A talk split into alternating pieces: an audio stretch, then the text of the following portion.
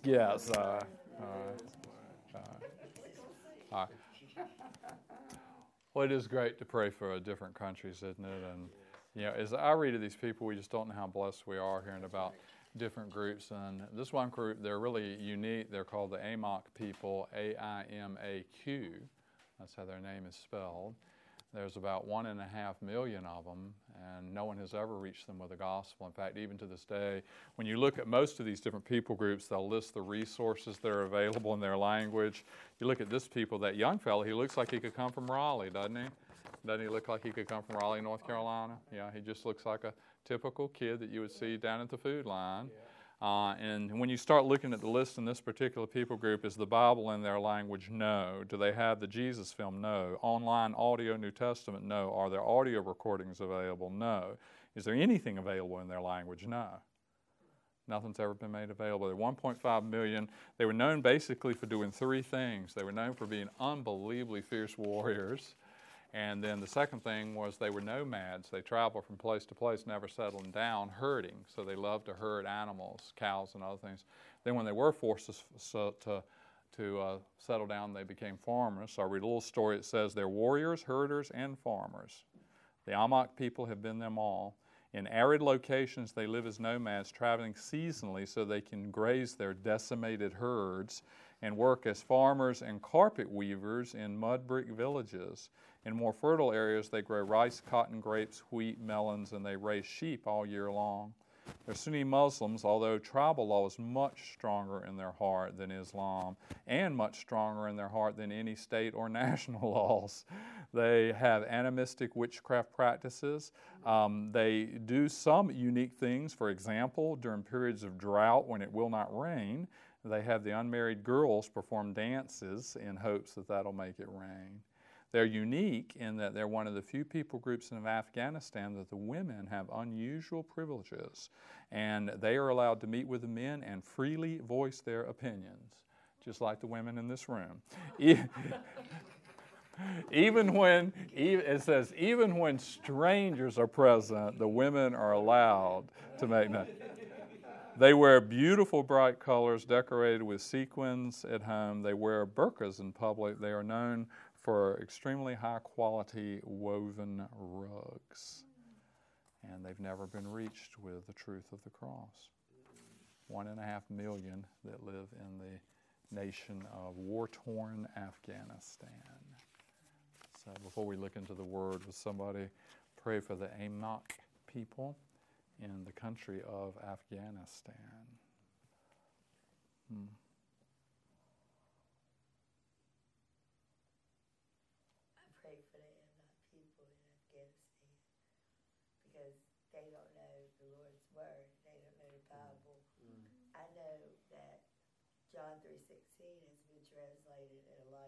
languages. Mm-hmm. Amen. And I don't understand why the Acts of the Disciples didn't get that there, but evidently it didn't happen. So, mm.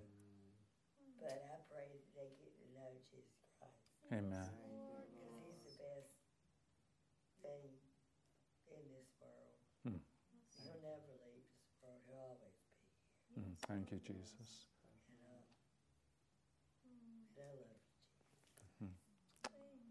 Jesus' name we pray. Amen. Hallelujah. Amen. Well, I'll just kind of talk to all of us together. I brought my my poison. So not just for the children, but for all of us. So, you know, why do they put a thing like that on something that says poison? What's the what's the purpose of doing that? Yeah, so they're trying to warn you because it's something really dangerous in a lot of situations. You know, it could kill you or kill an animal. And so they're trying to kind of catch your attention beware, be careful, don't do this because it could poison you.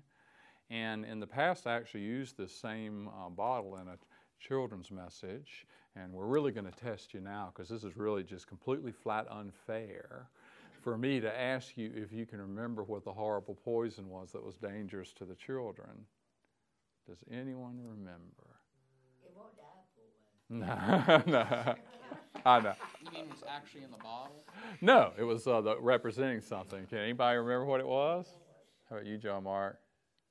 Hmm. What was it? No, I think it's called. For a second there, I thought you said it, but no. So it was uh, money. And we were talking about, and something is money that doesn't sound very dangerous, but the Bible says that the love of money is a root of all kinds of horrific evil. But what I actually want to talk about today is something that's hard to imagine this. So we're talking about poison. I'm not talking about something that can poison your body, uh, but I'm talking about something that can poison your soul. That's much more serious, isn't it? And it's way worse than money. So I don't know. In fact, uh, um, I'm going to give you a scripture where we can actually find it. So there's actually a scripture verse where this is listed. In Proverbs 6, before you actually open and look at it, in Proverbs 6, verses 16 and 17, um, it says there's seven things the Lord hates. Isn't that interesting? That you can actually find a Bible verse that talks about what God hates. So, no, it doesn't hate us, aren't we glad? But it talks about seven things that God hates. And what do you think is number one on the list? No, that's a good guess. What now? Yeah, she's actually right. Pride. Pride.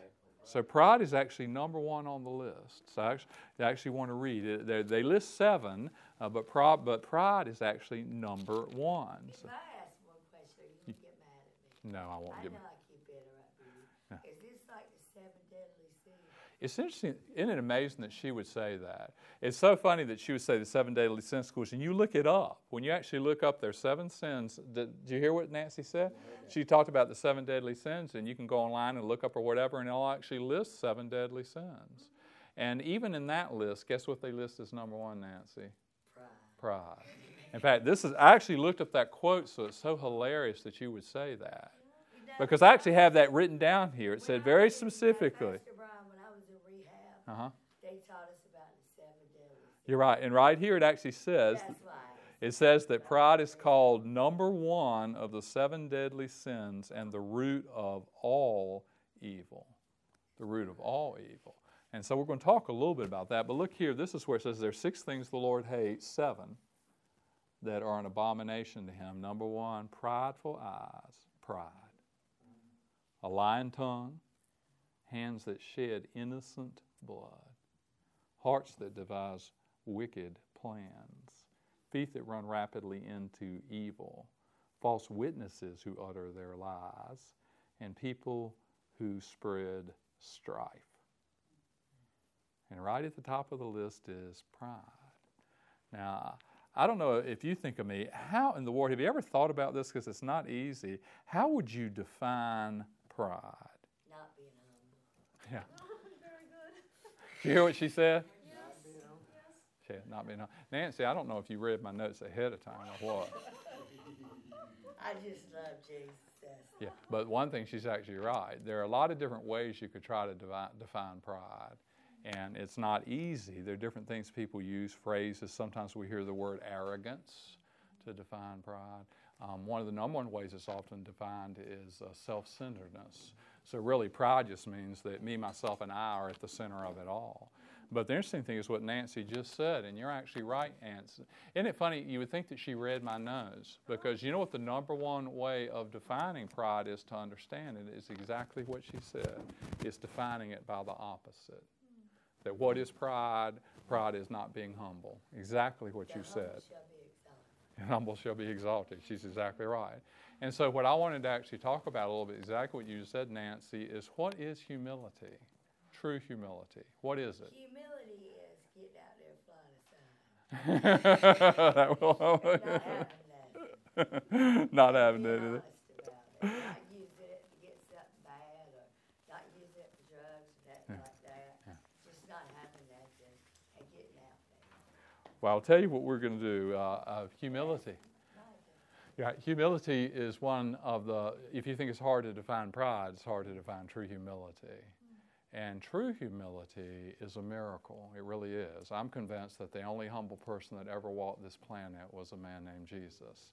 He is the only human being that has ever exhibited true humility. And the joy is that he has the power to root out my pride and to plant in his humility so that I can experience it. Not fake humility or trying to impress people with how, isn't it hilarious trying to impress people with how humble you are? The very fact that you're trying to impress other people shows you're not humble. But the reason I've been thinking about this a lot is God's been speaking to my own heart and giving me a great desire of wanting that character in my heart, to really, to really want that in my soul. So, what I want to, I think beyond any doubt, the greatest passage in the Bible on true humility, there, there's none that even rivals it, you know, is Philippians 2. So, I want to read the passage, and then from that passage, I want to talk about seven uh, pictures that really describe what true humility is um, because uh, I need more help understanding it, and even more than that, I need help putting it into practice. So I'm going to read the first 13 verses. I love sometimes, have you ever thought about the fact that at times, not just uh, Paul, but the Bible itself is almost funny with, with, with the blunt way they describe things. So at the beginning of, of, of Philippians 2, listen to what he says here. You would think, Paul, why are you saying that? If there is any encouragement in Christ, if there is any consolation of love in Jesus, if there's any fellowship of the Holy Spirit in Jesus, if there's any affection in Him and any compassion. I mean, that's kind of funny, isn't it? Him saying that because we know the exact opposite's the truth. Uh, we know that there is infinite encouragement in Christ, infinite consolation of love in Jesus, infinite fellowship of the Holy Spirit, infinite affection and compassion. He says, Make my joy complete by being of the same mind maintaining the same love, united in spirit, intent on one purpose. He wants them to have unity. And then as he describes that, he says, Don't do anything out of selfishness or empty conceit, but with humility of mind, let every one of you regard each other as more important than himself. Don't look out for your own personal interest, but each of you for the interest of others. Is that not powerful? I'll even read that again. The last verses there. Do nothing out of selfishness, self centeredness, or empty conceit. There's that pride. But with humility of mind, let everybody consider everybody else more important than you. Wouldn't that be a miracle if we could each do that? Let every one of you consider everybody more important than yourself. Isn't that a staggering statement? Let every single one of you regard each other as more important than themselves. Don't look out for your own interest but each of you look out for the interests of the others. Just for the circle, you know what that actually means? That means that somebody like Joel would not be caring at all about Joel's interests, but he'd be caring deeply about Laura's needs and Madeline's needs and Booty's needs and Allison's needs. You get the picture. And then Philip wouldn't be caring about Philip's needs, but he'd be caring about Bob and what Bob needs and what John Mark needs. And Booty wouldn't be caring about Booty's needs, but she'd be real concerned about Kristen's needs and, and, and Joel's needs and my needs. And do you see what happens then is, is everyone's needs are met? Do you see that? Because Brian's not looking out for Brian's needs, but all y'all are. I mean, I'm in good shape. I got a whole group of people looking out for my needs. Isn't that just amazing? So each person is not even looking out for their own needs, but they're caring for the needs of others. It then says, with humility, let each of you regard each other as more important than yourself. Don't look out for your own personal interests. I love my translation. It added the word merely, which isn't even there. I love it when the translators don't like the way a passage sounds, so they figure they got to fix it so it'll sound right. When the translation really said, do not look out for your own personal interests. That's what it says. It's a command. Do not look out for your own personal interests, but in what the real translation says, each one of you looking out for the interests of others. Others. Yeah, yeah, yeah, because it's not there. It didn't. It's not there. I scratched it out in mine too, so we both did that, Madeline. Yeah. so now we get to the other verses. Have this attitude in yourselves, which was also in Christ Jesus who, and this is true humility, although he existed in the form of God, he didn't regard equality with God as a thing to grasp onto, but he emptied himself, and he took the form of a bondservant, and being made in the likeness of men, and being found in appearance as a man, he humbled himself, and he became obedient, even obedient to, to death, even the death of the cross. Therefore, God also highly exalted him and bestowed on him the name above every name, that at the name of Jesus every knee will bow, those in heaven, on earth, and under the earth, and that every tongue will confess that Jesus Christ is Lord to the glory of God the Father. So, my beloved, just as you have always obeyed, not in my presence only, but now even more when I'm not there, work out your salvation with fear and trembling, because it's God who's working in you, both to will and to work His good pleasure. So I just wanted to talk about a little bit. God's really been putting in my heart. I'm not going to even look at my notes, so hopefully I'll I'll somehow remember what God wants me to talk about. But because uh, He's been putting it on my heart, which is the most important place to put it on your heart. I've been trying to understand myself what humility really is and then how to live it out in my life. And God really took those phrases from Philippians 2. I call it seven steps down. Seven steps down because Jesus came from the highest place in the universe, the throne, and he left heaven and came to earth and went to the lowest place in the world, death on the cross. And so he was always stepping how? Down. And so as it talks about humility, there were seven phrases there that really uh, have really gripped my heart, and I just want to share a little bit with y'all, and hopefully the Lord will help you because I've been asking God, what is humility? And I want to know. And the first one's right there at the beginning when it says, although he existed the form, in the form of God, he did not regard equality with God a thing to be held on to. And what that word means is let go. So there, he let go. He, let, he had to let go in order to go. He couldn't have left heaven and come to earth unless he first what? let go. And so, true humility is a spirit where you're willing to let go of anything and everything in order to follow Jesus. Mm. You're not going to hold it tightly. You're willing to what? Let go. To follow Jesus, if you're really a disciple and really a follower of Jesus, there'll be many times in your life that you'll have to let go of many things to follow Him. What Mark tried to share with him last week. Mark's talking, I mean, how in the world does a person give up a job with IBM? People, people think he's insane. You mean you just turned out? You know, is that man crazy? Well, what he knows is that to follow Jesus, often you have to let go to go. And many times you won't be able to follow God where He wants you to go unless you can let go. If you hold on to things, you're going to end up being a prideful person. True humility is a spirit of a willingness to let go of anything and everything necessary to follow Jesus.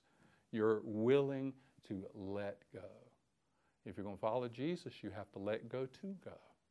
And sometimes He'll tell you to do things and go places and be things, and you're going to have to give up a lot to do it because you cannot follow Jesus unless you're willing to let go. You have to let go to go. And that's why, like Pastor Joseph and I have said countless times, hold on to Jesus very, very, very, very, very, very, very tightly and hold on to everything else very, very, very, very loosely because you have to be willing to let go to go. And so the first aspect of true humility is a willingness to let go. And God will show you. Isn't it great that other people don't have to show you that? You know, we're, we're, God is the one who's our teacher, and the Father and the Holy Spirit. And I know sometimes I can have white knuckles from holding on to something too tight. You know, God knows how to pry. let go. You have to let go of that because that's a hindrance to your following of me and it's a hindrance to true humility. True humility is a spirit that really is willing to let go.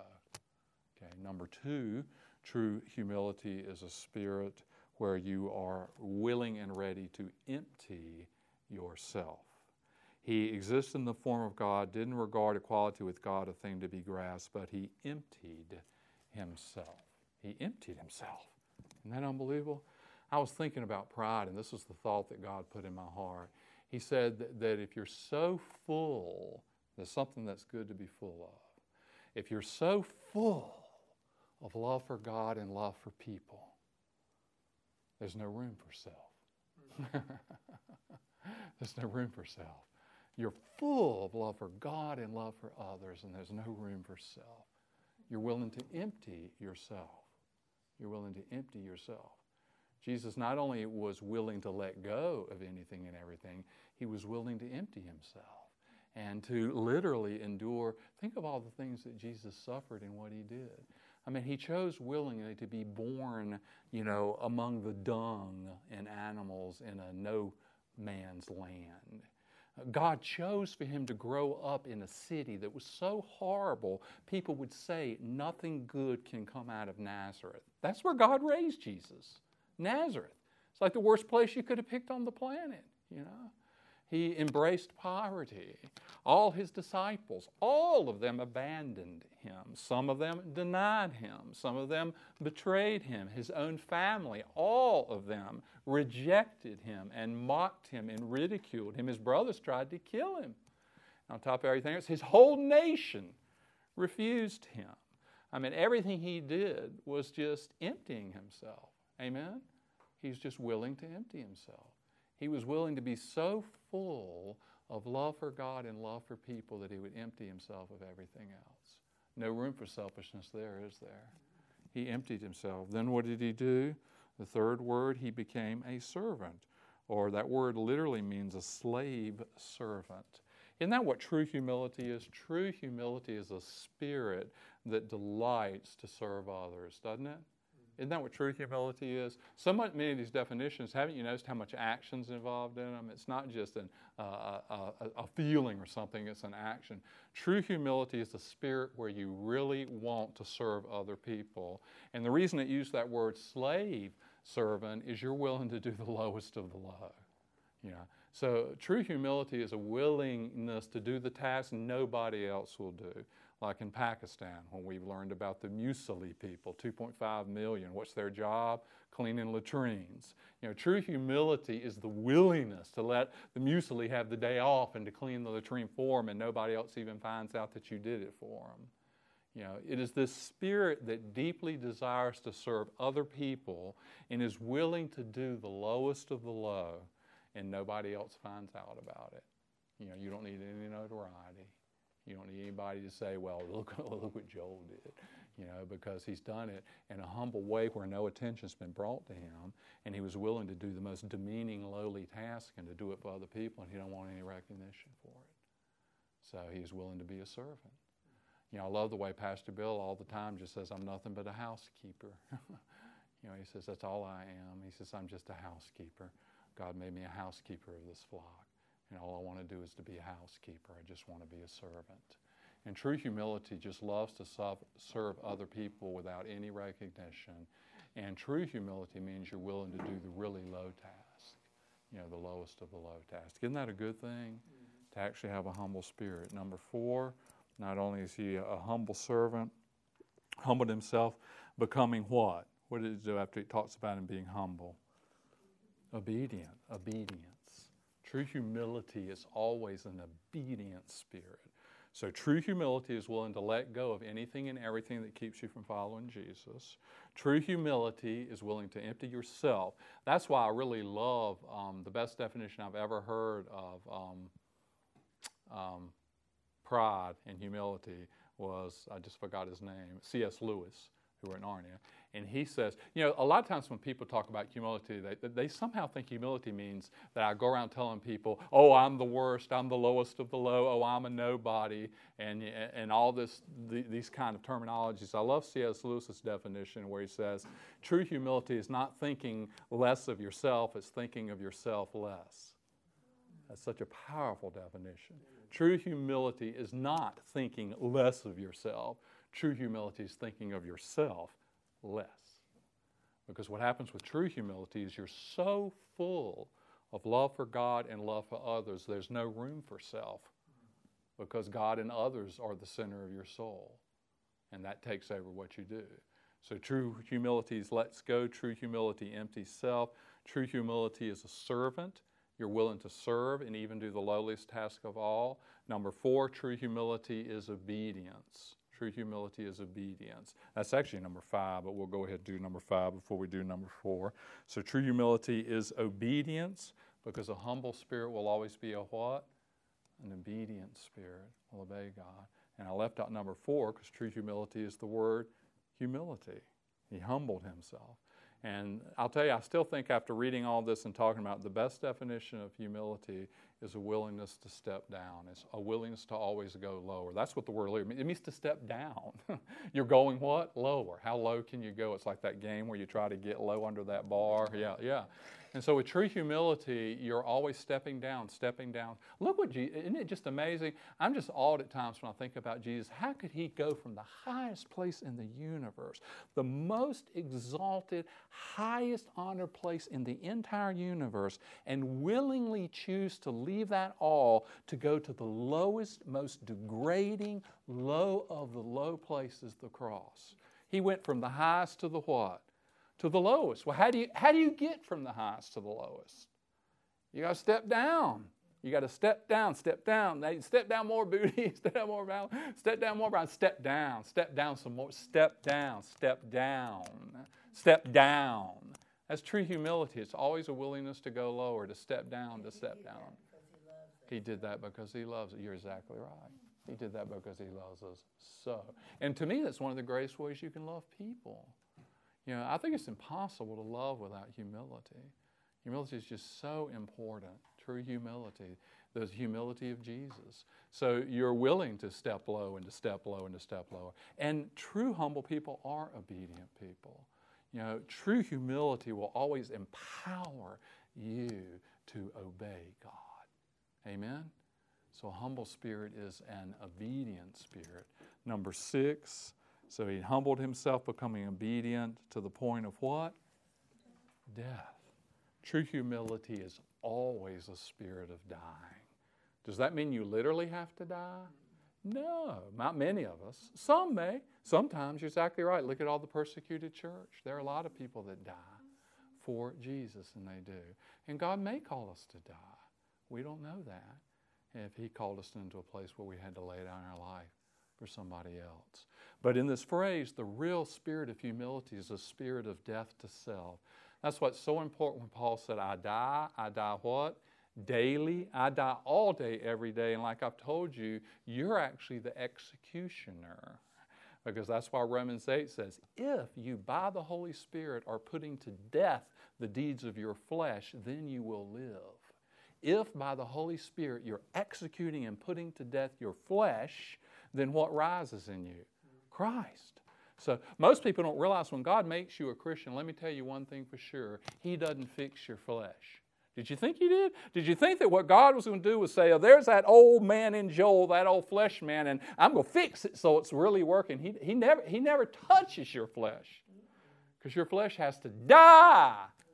And when Joel dies to self by the power of the cross, Christ rises in him and he says, I'm crucified with Christ, nevertheless I live, but not I. Christ lives in me, and the life I'm now living in the flesh, I'm living by faith in the Son of God who loves me and gave himself for me. And so you're dying. You're dying every day. You're dying all day, every day, where the power of the cross is putting to death everything in your flesh that needs to die so that the resurrection can raise up Christ living inside you. I mean, I, I do. Uh, uh, y'all watch some of these crazy movies or things you see uh, where a zombie gets up out of the grave. Well, you know that's the problem. Is that don't you wish you just had to die once? It don't work that way. So what happens is is die, Brian, die. And then before I know it, the zombie's coming out. What, what, what is that coming out of the grave? You know, that Brian flesh is coming out of the grave, and I've got to take the knife of the Holy Spirit. Die! Get back down in that coffin where you belong. Die! I don't want you. I don't want your power in my life. I don't want you ruining my life. Die by the cross so Christ can rise in me. Amen? People want resurrection life without crucifixion. You can't have it. You can't have resurrection power without crucifixion death. You got to die to live. Isn't it the craziest thing in the world? I've got to die. I've got to die daily. I've got to die 24 7 all day. And I've got to be the executioner. That's why I love that passage in Romans. If, that's a big if, if you are by the Holy Spirit, that's the only way you can do it, putting to death the deeds of your flesh, then you will live. You've got to learn how to die. You have to learn how to die. And true humility, true humility is a spirit that's willing to die. a spirit that's willing to die. And the last thing he says, which is really the, the peak of true humility, is he says he humbled himself to death, even what? Is the cross. Cross humility. Cross humility. The peak of real humility is the spirit of the cross. And so, what you're willing, you have a cross humility that really lives in you. People can see it and feel it. It's a supernatural reality. I'll read two passages that really show that more beautifully than anywhere I can see in Scripture. One is in 1 Peter, in 1 Peter chapter 2, uh, verse 19. It says, This finds favor for God, in God's eyes. If a person bears up under sorrows when they suffer, how? Unjustly. Was the cross just for Jesus? No, sir. Yeah, we're so quick to say that's not what? Fair. Wow.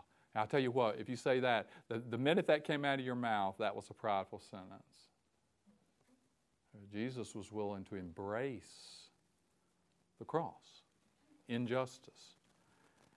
What credit, it says, is it finds favor with God if you're willing to bear up under sorrow when you suffer unjustly.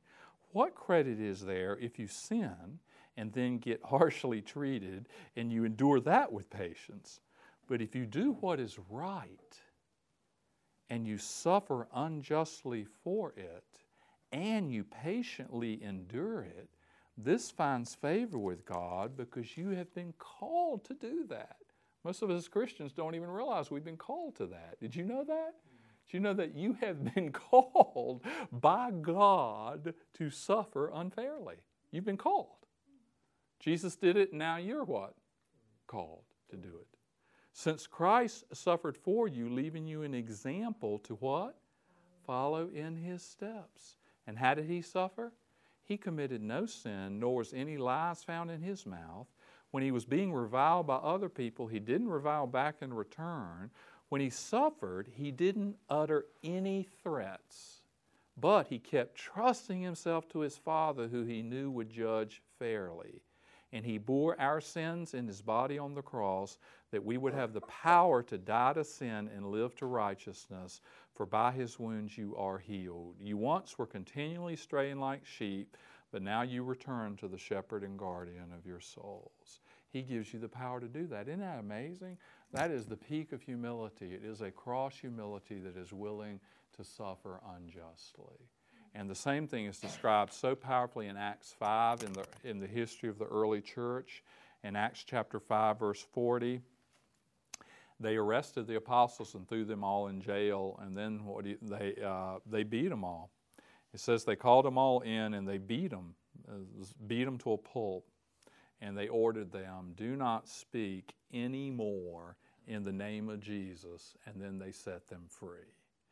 Then the disciples went on their way from the presence of the council, and they were rejoicing that they had been counted worthy to suffer shame for Jesus' name. Isn't that mind boggling? Can you see that, Joel? I mean, here these guys have just been let free, and they've been beaten to a pulp, and they're rejoicing. They're celebrating. Hey, Peter. Hey, John. We're celebrating with joy that we have been honored to suffer shame for Jesus' name, and they were rejoicing. Where'd that come from? That's true humility. That's cross humility. They weren't making that up or faking it. They were really, genuinely celebrating with joy what they felt was a great honor to be worthy enough to suffer shame for Jesus' name. That is just mind boggling, isn't it? That is just humility of humility. And every day, in the temple and from house to house. They disobeyed the authorities and they kept right on preaching and teaching Jesus. Isn't that just amazing? It is amazing. So, true humility is always cross humility. Now, what excites me is that's not the end of the passage. Isn't that exciting with you? I always say I do like to teach math and those parabolas. You know, you go down, down, down, down, down, and you get to the bottom, and then what happens? Up, up, up, up. And the whole point of humility is you choose to go down. Who raises you up? God raises you up. See the difference? You go down, God raises you up. The exact opposite is when you raise yourself up, and then what does God have to do? He's got to bring you down. He's got to bring you down because pride, pride, pride, pride goes before a what? Fall, fall, fall, fall. He says, if you had a spirit of humility and on your own choices had gone down, down, down, down, then I would be the one by my power that would raise you up to where I want you to be. And so the great thing about true humility is you get raised up. By who? God. And that's what he says here. Wouldn't you rather to choose yourself to be humble and have God raise you up than to choose to exalt yourself and have God have to bring you down? You know, do you want to exalt yourself and then watch God bring you down? Or do you want to willingly go down and watch God raise you up? Remember what Jesus said in the story about the feast? You remember the story about the feast? Jesus is at the feast and there are all these tables, and there's some people that come in, and what position do they take? They take the highest place of honor in the place. And Jesus said, No, no, no, no, no, no. You should have come in and taken the lowest seat. And then I would have said, Oh, Sonia, don't sit way over there. Come sit up in the seat of honor. I would have put you in the seat of honor. Isn't that a whole lot better? A lot better to have Jesus put you in the seat of honor instead of yourself. That's why certain servants, you know, you, you, you study people throughout history and you're just amazed how humble they are. Um, one that always has just amazed me, uh, and then you look what God did in his life, and everybody makes some mistakes, but Billy Graham was one of the most humble men I've ever seen or known. And God just raised him up. He didn't plan all that. You ever read the story of his life? You know how many different presidents and world leaders he sat down with face to face around this globe? Do you know the number of the highest exalted leaders in the world that this man sat down in a chair with them face? How in the world did that happen? He was such a humble servant. He was such a humble servant. And God just did what? Raised him up and put him in all these places. He didn't put himself there. Who put him there? God. And then you read here what it says here with Jesus. And it says, He humbled himself, therefore God exalted him and bestowed on him the name above every name, that at the name of Jesus every knee should bow, those in heaven, earth, and under the earth, and that every tongue will confess Jesus Christ is Lord to the glory of God the Father. That's the wonderful thing about humility. When you choose willingly yourself to go low, God will raise you up. And you know that you're being raised up by the hand of God. Isn't that the greatest thing in the world? And you'll be where you're supposed to be. You'll be doing what you're supposed to do. You'll know the power of God and the presence of God and the love of God and the joy of God and the peace of God. And then the end of this text really excites me. That's why I don't like to stop at verse 11 because the next two verses are so encouraging where it says, uh, Therefore, my beloved, just as you have always obeyed, not in my presence only, but now even more in my absence, work out your salvation with what? Fear and trembling because it is God who is working in you, both to will and to work for His good pleasure. What a promise. You're working out. Who's working in? God. God's working in you His desires and the power of His work so that what you're working out is actually what He's working in. Work out your salvation with fear and trembling. Why? Because God is at work. Isn't that great, Lord? God is working inside of you to give you His desires and to do His work. So, what you're working out, He actually first is working in. Isn't that exciting? That's why it's so exciting when you're really seeking God. Mark and I've talked over and over about that Psalm 37. Trust in the Lord, number one. Number two, do what is good. Number three, live where He has put you. Number four, cultivate faithfulness. Number five, delight in the Lord. And then what happens? He gives you the desires of your heart. The desires that are birthed in you are Isaac desires. They're God's desires He's birthed in you. Then what does it say you do? It says you take those desires and you trust in Him and you commit them to Him and you rest in Him and you wait patiently for Him and it says God will do it. What an unbelievable difference. That isn't lifting yourself up. That is a humble spirit of going low. And then as you go low, I'll tell you what, the best water you can drink is at the bottom of the mountain. it's at the bottom. Go down, down, down. And when you get to the lowest of the low, you can't drink without getting what? On your knees. And then when you get on your knees in the lowest place, you can drink the cool water. You can't get that water without going low. And then God will raise you up. He'll raise you up. He'll begin to birth in you His desires. You'll work out your salvation with fear and trembling because God will be at work in you, both to will and to work for His good pleasure. Wow. And the reason those last verses are so powerful to me is I read about that humility, I think that's impossible you know, to really experience that kind of humility in my life. And then I realize God says, I'll do it. I'll do it. I will work it in you. I'll work the desire in you and I'll work the action in you. Yeah. So isn't that great to know? So I know God just wants, He wants humble servants, doesn't He? Pride is so dangerous. It is one of the seven dead. It is the root of all evil. And it's so clever how it hides in us, isn't it? Don't you want to be humble? Well, let me pray for us. Father, we do thank you for the most precious, humble servant in the world. We love to look at Jesus and to fix our eyes on him and just to marvel, marvel that he went from the highest place in the universe to the lowest. And he took all those steps down, down, down, down, down. And his whole life was marked by humility every moment of every day. What an amazing, amazing, perfect Jesus. And we're so thankful that that's not the end of the story, that then you raised him up and gave him the name above every name, that at the name of Jesus, every knee will bow and confess that he is Lord to the glory of the Father. And we, we love to bow low before Jesus and to confess indeed that he is Lord over all. We're asking you in his name, by the power of the Holy Spirit, through the cross to put to death our pride and by the power of the resurrection to raise up in us true humility. So we ask you to kill our pride and to rise up genuine Jesus humility in our souls. And we pray in Jesus' name, and all God's people say, Amen.